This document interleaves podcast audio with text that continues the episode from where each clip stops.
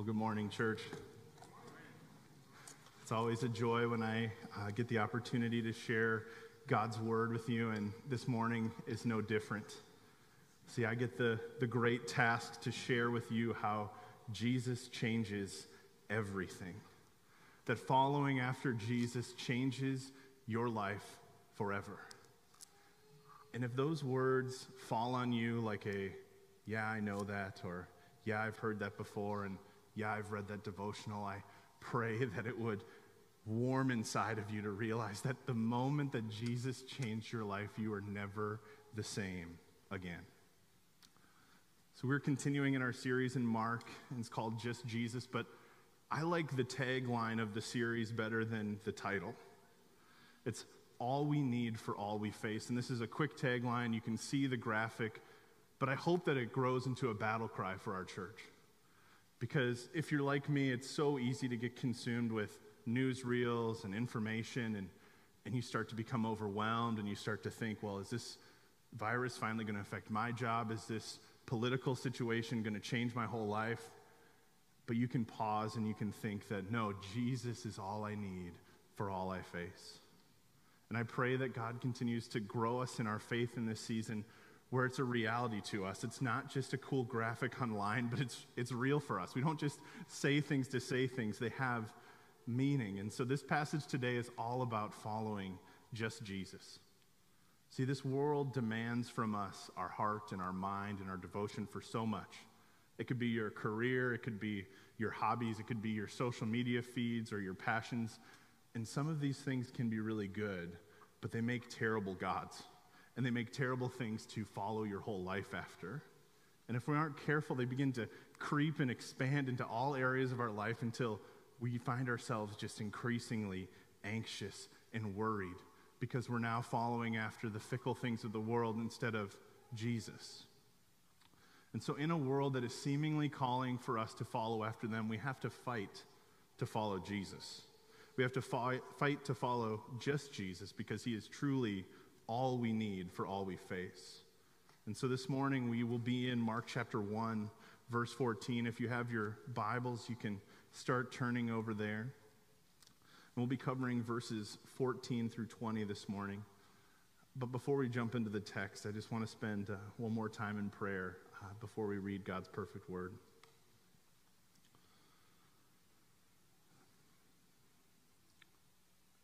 Lord, we ask that as we come to your word, that you would open our eyes, that you would give us fresh insight on your word, that these would not just be words on a page that we've heard before or Sunday school stories that we've heard before, but they would come to life for us.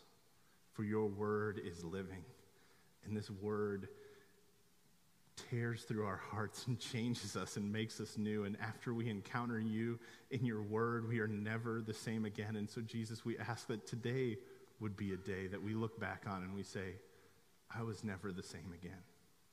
That your word has pricked us to a point where we say, I can't just go back to normal. God, I just want to follow you. I want to be devoted to you. I want more of you, and I need more of you. And I ask you, Jesus, to help me to grow my desire for you. Amen. So, Mark chapter 1, verse 14. Now, after John was arrested, Jesus came into Galilee proclaiming the gospel of God and saying, The time is fulfilled and the kingdom of God is at hand. Repent and believe in the gospel. And passing alongside the Sea of Galilee, he saw Simon and Andrew, the brother of Simon, casting a net into the sea, for they were fishermen. And Jesus said to them, Follow me, and I will make you, I'll make you become fishers of men. And immediately they left their nets and followed him. And going on a little further, he saw James, the son of Zebedee, and John, his brother, who were in their boat mending the nets. And immediately he called them. And they left their father Zebedee in the boat with the hired servants and followed him. So this passage kicks off with a, a sad truth that the forerunner, John the Baptist, has been arrested. We'll learn about this more in Mark chapter 6 when we get there in our series, which might be a while. So I'll give you a little, uh, little uh, spoiler alert. Um, he was arrested by Herod because John the Baptist told Herod it was wrong that Herod took his brother's wife. And eventually it would lead to John the Baptist being put to death. And it's a lot to process in a quick flyover. Like, hey, do you guys remember the guy who started this uh, in verse 1? And, and now he's arrested and, and he's going to be put to death. And then we jump right in. I think with Mark, it's a beautiful book, but as you start to unpack, there's so much there to see. But Jesus is taking the baton from the forerunner, John the Baptist, and he begins his ministry, the ministry that will change the world and ultimately is passed on all the way down to us. And this is the very thing that Chris had talked about two weeks ago with John the Baptist is that John wanted to point people to Jesus and say, Jesus is greater than I am. See, if you're amazed by me and all the baptisms and all the people who are responding to me, just wait until you see Jesus, and he will be much greater than anything that I've ever done and his ministry will surpass mine, and I will become a few sentences on a few pages for the rest of the time. See, this passage not only shows us who Jesus is, but it shows us what he has come to do. And I think the big thing to unpack today is what do we learn about Jesus when we follow after just Jesus?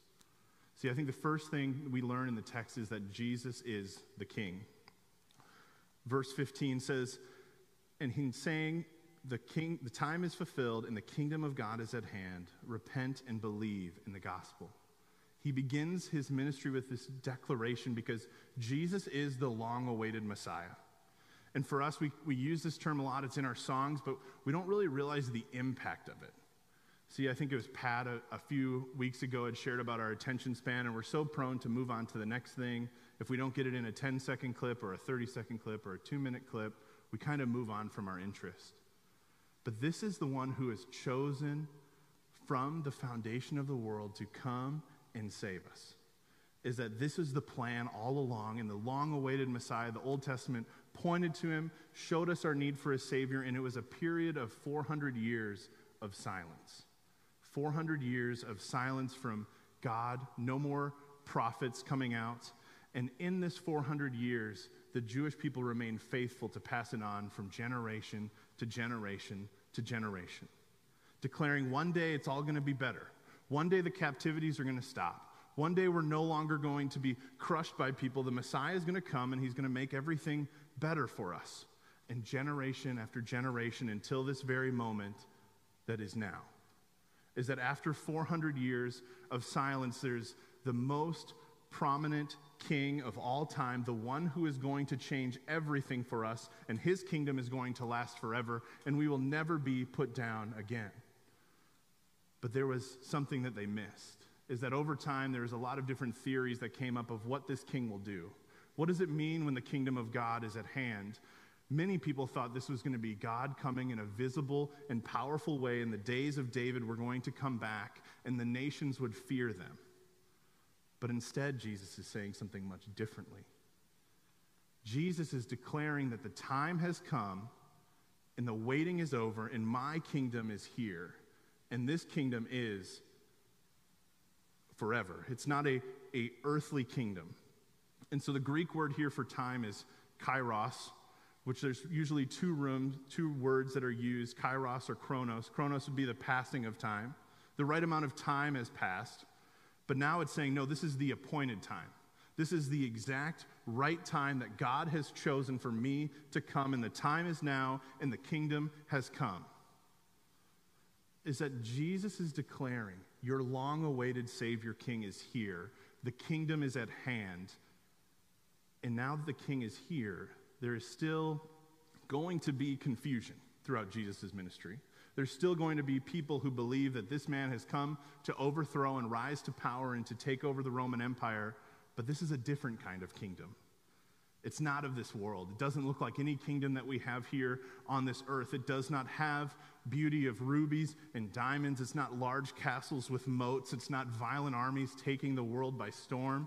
It is a spiritual present kingdom that cannot be defeated and cannot be overthrown, and it lives inside men and women who have been changed by Jesus Christ. And I think that's the amazing thing about this kingdom is, is that it can't be stomped out. You can kill one Christian and there's a thousand more. The kingdom cannot be crushed. And this will repeat and expand for 2,000 years. And this kingdom, ushered in by Jesus in this moment, will eventually be made visible when Jesus tears through the heavens and comes back for us. And this kingdom would be established here on earth forever in the new heavens and the new earth. But who is this kingdom for? That's the question, right? It is for anyone. Anyone who will repent of their sins and believe in the gospel of Jesus Christ. It does not matter your bloodline, it does not matter your money, it does not matter your background. If you trust in Jesus and repent of your sins, you are a child in the kingdom of God and you can never be removed. See, this is great news because it's not just for the people who have the good families. It's not just for the people who have it all together and who have great histories and have never made a mistake. It is for anybody who will believe in the good news that Jesus Christ died for their sins. And so, throughout most of high school, and I think most of us all struggled with this, right? We wanted to belong. So, I'll just kind of make myself into somebody who belongs. And I remember I would find this through humor, I'd find it through personality, I'd find it through sports that if I could be funny, if I could be good at sports, then people would know me. But I'd always remember at night, I would just feel like man, if people really knew me, they wouldn't really want to be my friend. And I think that's something we all struggle with at times, right? Is if my friends really knew who I was, if my family really knew who I was, they wouldn't want anything to do with me. But that's why this is so amazing. Is that it was when I came to faith in Jesus that for the first time I felt like I belonged.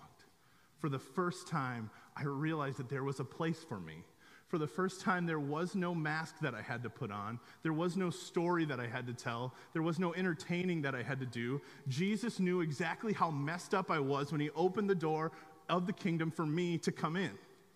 It was in that reality that when I knew that Jesus knew all of my sin, that I would commit and he went to the cross for it and paid for it. It was in that moment when he extended forgiveness to me and I repented and trusted in him that I was invited into the kingdom as a messed up, insecure young man and was sat at the table with a bunch of messed up, insecure young men and women. And we all looked at each other with our masks off and we realized it's kind of funny. I didn't think about that with all the masks of the virus, but someday we'll see each other with masks off again. But in a real way, for us, that's what makes our community unique, right? We all have backstories. We all have millions of stories of brokenness and messed upness and dysfunctional family and fill in the blank of whatever your unique brokenness is, eh, but we all share the same ending. Why are you here? Well, because of Jesus. And why are you here? Well, because of Jesus. It's not because I was on some special list. Well, I was, but I wasn't unique. I was special because God chose me.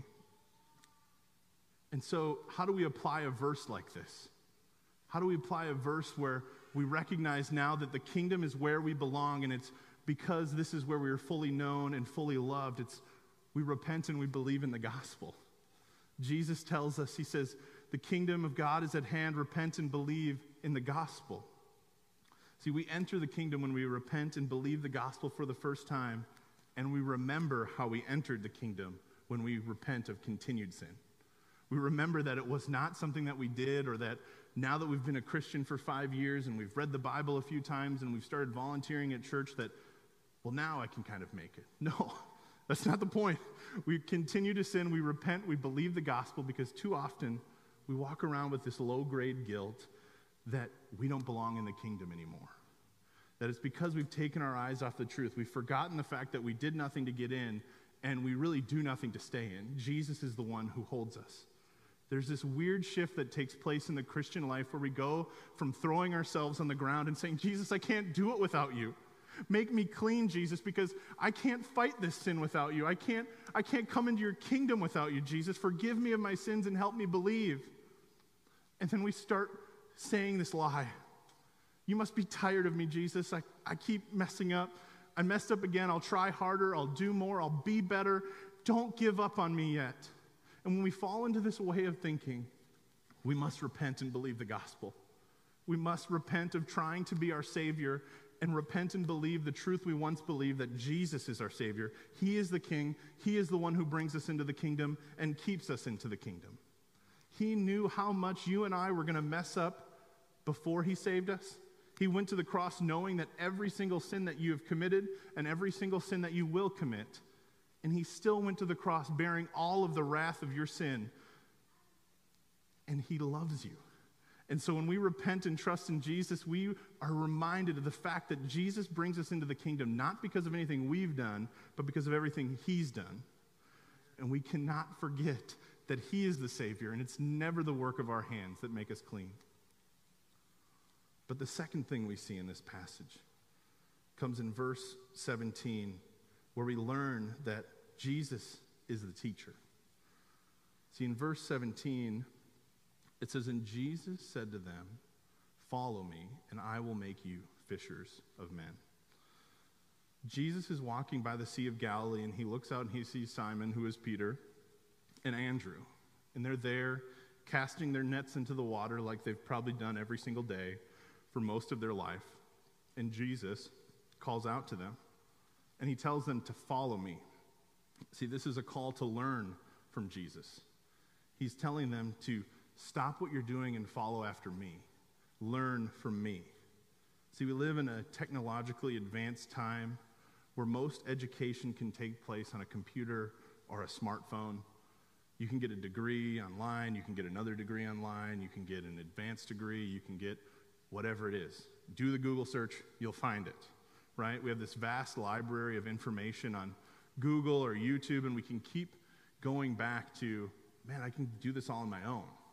I can just get the information on my own. I don't need to go to class. I don't need a professor. All I need is a textbook and a website, and I can just do this all on my own.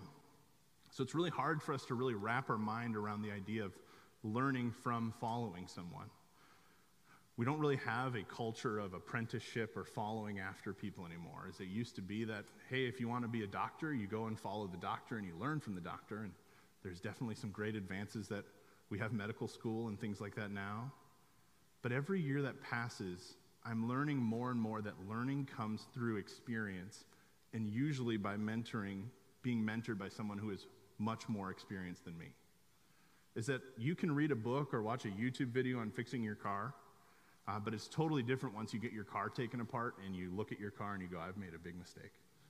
I do not know what I'm going to do. So then you call your friend who's a mechanic. But I think the big difference is, is that when you sit down and fix your car with an experienced mechanic, he can or she can hear things that are different. Is that we've all had that moment where you drive your car to a shop and you say, Yeah, it just keeps making this weird rattling noise. It's like, and the guy like looks at you like, well, where's it coming from? And you're like, I don't know. Like, I think it's the rear of the car or the front of the car, and just goes. And they're like, okay, I'll listen to it. And so they go, they, they turn on your car, and then right away they're like, oh, it's, it's your wheel bearing. Your wheel bearing's going out, and we'll get that taken care of. See, the other thing is you can, you can read a book, right, and make a, what's the most per, persuasive legal defense argument. Or you can sit back and watch somebody who's been a lawyer for 30 years and watch the room fall completely silent when they go after the, the prosecuting attorney. Everybody becomes so silent. Is that we should still read books, we should still gain skills, but there's a difference when you can watch a master in their trade work, when you can watch them uh, do the things and learn from them. See, I'm coming to the end of uh, a journey of home renovation. It's something that I enjoy like 90% of the time. Uh, and most of the work I've been able to do through just picking up different skills. But I've had people who are super skilled in their trade come out and do work for me, and it's 10 times faster than I could ever do it. And you just sit back and you watch them, and you'd be like, man, I'd have been here for 25 hours. I would have probably broken some stuff, and things would not have gone well. But I could watch them, and I could learn from them, and I could walk away and realize that these guys are masters of their trade. And Jesus is offering this to these men. Jesus is the master, He's the creator, He's the one who created everything. And he's saying, Follow after me. And they didn't know it then, but they're about to embark on a three year discipleship journey where they will watch and learn from God Himself and how to be followers of God and disciple makers of God. And they will see people raised from the dead, people healed, mockers silenced, and so much more. And Jesus would teach them through his preaching and his teaching, but that he would teach them through his actions. He would teach them by his life and how he ministered to others. See, if you've ever gone on a camping trip for a week with somebody, you, you start to learn things about each other as, as the weather gets worse and as things don't work out and as tents are torn. And so they get to live every single day with Jesus and see how he responds to all of the different changes that come forward. And so as we unpack this, we will see as this continues through the book of Mark, but it's important to know that in their following of Jesus, they weren't master students. These weren't like the Harvard elite people. He didn't go to some massive school of ministry where it's the guy who won the preaching award in his seminary and he picks him up and he says, Well, follow after me and I'll get you a big church. He's saying, No. He's like, I found this dude on a boat. I called him. I said, Hey, you're coming with me. Follow me. I'm going to teach you and you're going to learn from me. And so, as time unpacks, you will see that these are broken men just like you and me, and they don't understand the teaching of Jesus over time. There's times where they, they just miss the point. Like in Mark 10, verse 35 through 41, it says, James and John, the sons of Zebedee, the people who he calls at the end of this passage, he comes, they came to him and they said to him, Teacher, we want you to do for us whatever we ask of you. And he said to them, Well, what do you want me to do for you? And they said to him, Grant us to sit one at your right hand and one at your left in glory. This comes directly after Jesus is telling them, I'm going to be killed for you and to pay for the sins of the world. And then they go up and they say, Hey, Jesus, we need you to do something for us. And so it's important to know the reason I bring this up is that it is a lifelong journey learning from Jesus. You will never be, you might get a master's degree in theology, but you are not a master of theology. You might get a PhD in New Testament, but you are not a doctor of New Testament. We are constantly learning. We will never reach a point where we can go beyond that is that we are always following after Jesus. Otherwise, we also see in Luke chapter 9 that they're arguing among each other which one of them is the greatest. And this is coming right when Jesus is declaring himself as the one who's coming to save everybody. And they're going, yeah, Jesus is the greatest, but who's second greatest? Is that they, they don't get it. And I think the reason I love the Gospels is it's, it's like me, right? It's like you. We, we just don't get it sometimes. And Jesus patiently points us back and says, no, it's the least in the kingdom who is the greatest. It's the one who isn't puffed up and proud of himself, it's the one who gives himself to me. And so they live and they travel and they work with Jesus for all of this time because Jesus was preparing them for a mission. The same mission that we have today, the same mission that we send you out with every week. Matthew 28, verses 18 through 20. Go therefore and make disciples of all nations, baptizing them in the name of the Father and the Son and the Holy Spirit, teaching them to observe all that I have commanded you, and behold, I am with you always to the end of the age. This is the mission that he's preparing them for. And they would go on to live this mission by the power of the Holy Spirit, and the world would never be the same again. It's the reason we're here today. And I think sometimes we, we lose sight of that. Jesus preparing these 12 is the reason that all of us are here worshiping Jesus and why we want to plant churches and see more people worship Jesus.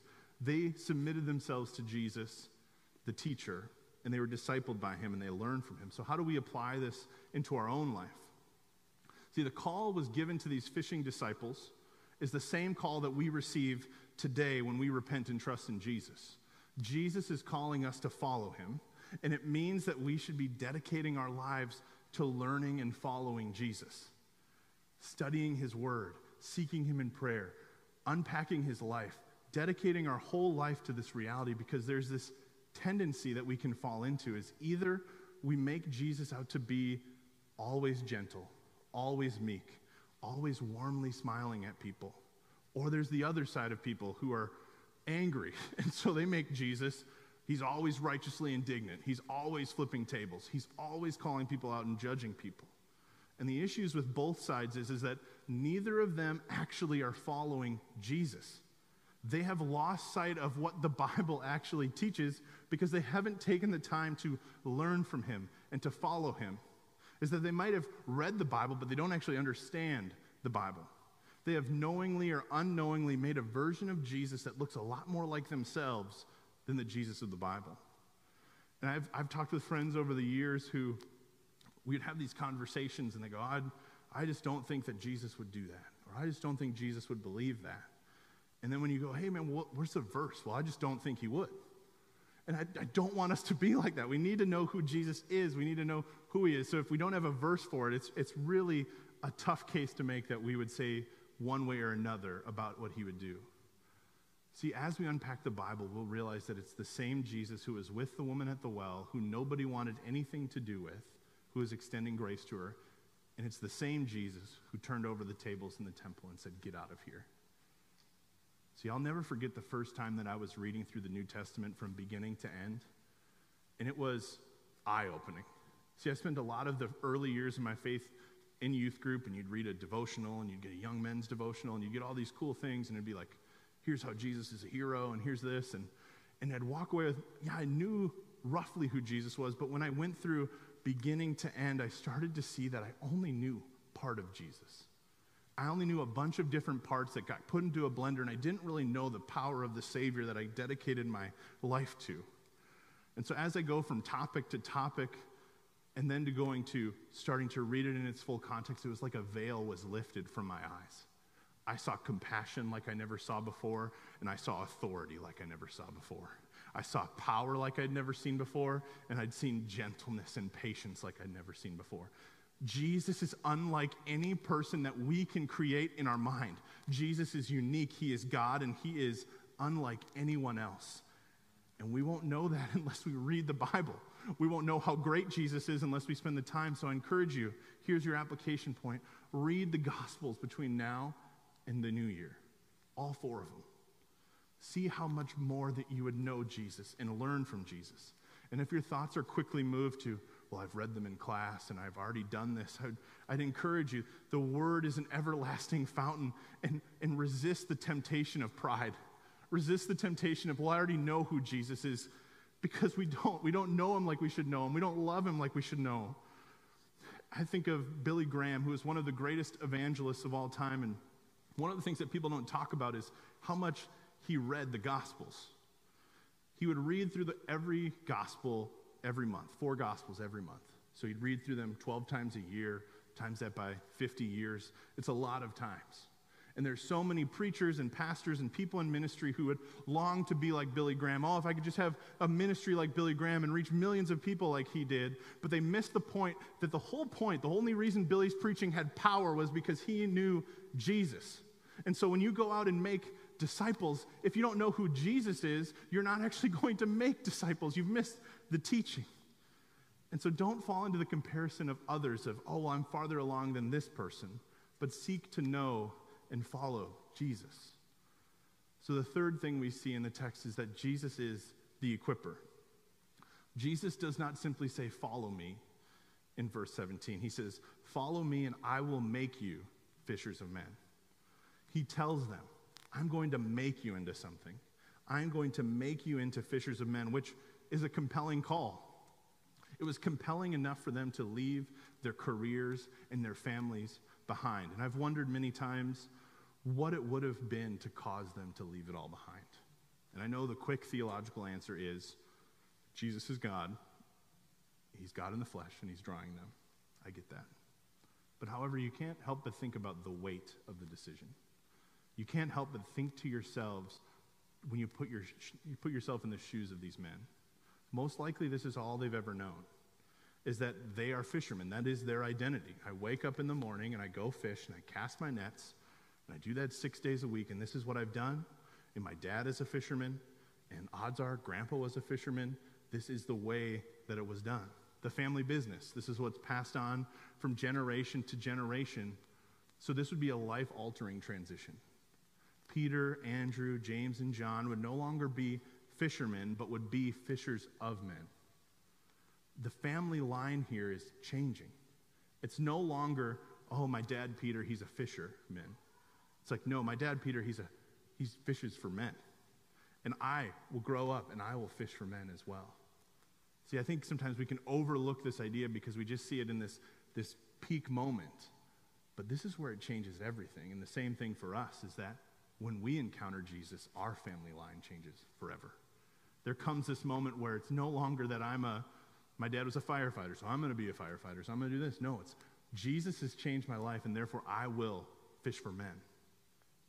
And so he, as he goes through, he, he uh, becomes this story of my dad fishes for men and now I will fish for men. But Jesus did not just say, follow me from a distance, watch for me, take notes, because there's going to be a day when, when I leave. He actually gives them opportunities to go out and fail so he can teach them from these opportunities. I remember as I've worked on projects through the houses, if you have young children and you do projects, you can either do it in like 20 minutes or like two hours if you have kids. But in those two hours, you get to teach your kids what you actually do. You get to teach them how to use the tools and how to actually work. And through this apprenticeship, which is discipleship, they begin to learn what it really means to be a fisher of men. They begin to closely look to, um, they'd probably become close to master fishermen at this point, and they knew good spots to fish. They knew, depending on the weather or the season, where they could go. Uh, they knew when the fish weren't biting in this one spot, they could probably try to go across the sea to another spot. And this had been their whole life. And so, depending on that, which fish to keep and which fish to throw away, and being fishers of men was a whole different pursuit. They had to rework their whole life. It had an internal impact beyond the noble task of catching and selling food for people to live. They were going to go declare the gospel and see men and women changed by its power. And these men who repent and trust in Jesus, they would teach them just like Jesus taught them.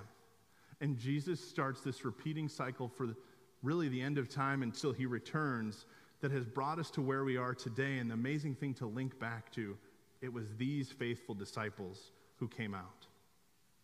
And so, really, to look at this, how do we apply uh, Jesus being our equiper? Is the Christian life is a life of following Jesus being a faithful disciple who makes disciples of Jesus Christ. And it really brings us to the point I was trying to make earlier is you can read a book about discipleship, but if you just stop there, you just know how to make disciples. You've never actually done it.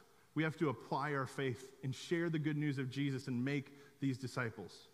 And that's why we encourage community and discipleship groups because it helps us point to Jesus and to help us live how Jesus called us to live. And a really a simple way to answer the question is, is if, if you are being actively discipled or discipling others is by asking this question Who is responsible for me and who am I responsible for?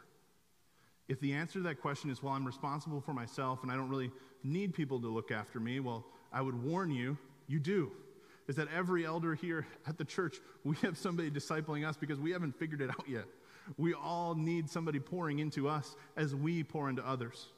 Or maybe you're in a, different spot where you, you can't even imagine discipling somebody. You can't even imagine being not only somebody being responsible for you, but you discipling somebody. I encourage you, rejoice in the work that God has done and share that with other people. Is that it can be really easy to, to buy the t shirt, to go to the conference on discipleship, but it's really tough journey to become a fisher of men. It's filled with tremendous joys and tremendous pain. And there's seasons where you're going to wonder, am I making any disciple, am I making any difference with this discipleship relationship? Am I actually impacting people's lives? Why am I not progressing as fast as I want? And you're going to start to think, maybe this group is a, is a waste of time. I'm not very close to them. They don't have the same interests as me. Uh, if we weren't in the same church, we'd never hang out. But the best part of discipleship is that it's a long road. In the last 10 years, I've had so many faithful old pastors who have helped me and continue to help me through my angsty, youthful pastor stages where I'm just like, don't know what to do, and they can just be patient and be like, dude, just calm down. And I've been in discipleship groups with people who didn't have anything in common with me. And a year later, I find myself shedding tears because they might be leaving or they're going through all these trials. It's, discipleship has grown me in my faith by receiving and providing instruction. These disciples were not best buddies. Jesus didn't go and say, Oh, you guys all went to the same school, you guys all went to the same college. These are guys from all these different backgrounds, and it was in those three years together that the brotherhood was formed. They were so committed to Jesus and one another that they pursued the mission and until they died. And so you might be wondering, and the question is, do I quit my job? Do I, do I give everything up? Do I change my major? Do I go become a missionary so I can be fishers of men? And for some of you, Maybe. But for most of you, probably not. Is that you can be a faithful fisher of men and women as a nurse, as a lawyer, as an electrician. And you can be called to be faithful in those seasons, to make fishers, to be a disciple maker in those spots. And so to close, if, if you're following just Jesus, you, you truly need to understand that He's all you need for all you face. And this means that you have to follow Him as the King, follow Him as the teacher and the equiper. It's important to remember that it will be a life filled with repentance. It's not a certain stage that you meet and then you, you never go back. It's that everything in this life is soon going to fade away, but the eternal work of disciple making and evangelism will live beyond our short life here. And so, if you're already a follower of Jesus, give your life to serve him by making disciples. And lastly, I'll just say this if you're here today and, and a lot of this doesn't make sense because you've never trusted and repented of your sins, we'd love to talk to you about that today. Today can be the day that you trust in Jesus because we have all sinned. We all fall short of God's glory, and it's only through Jesus Christ that we'll be saved. And so I'll be up here in the front, and Pastor Chris will be as well. If during those songs, if you want to come up and receive prayer and, and talk about what it means to follow Jesus, and we would love to talk to you about that. Let's pray.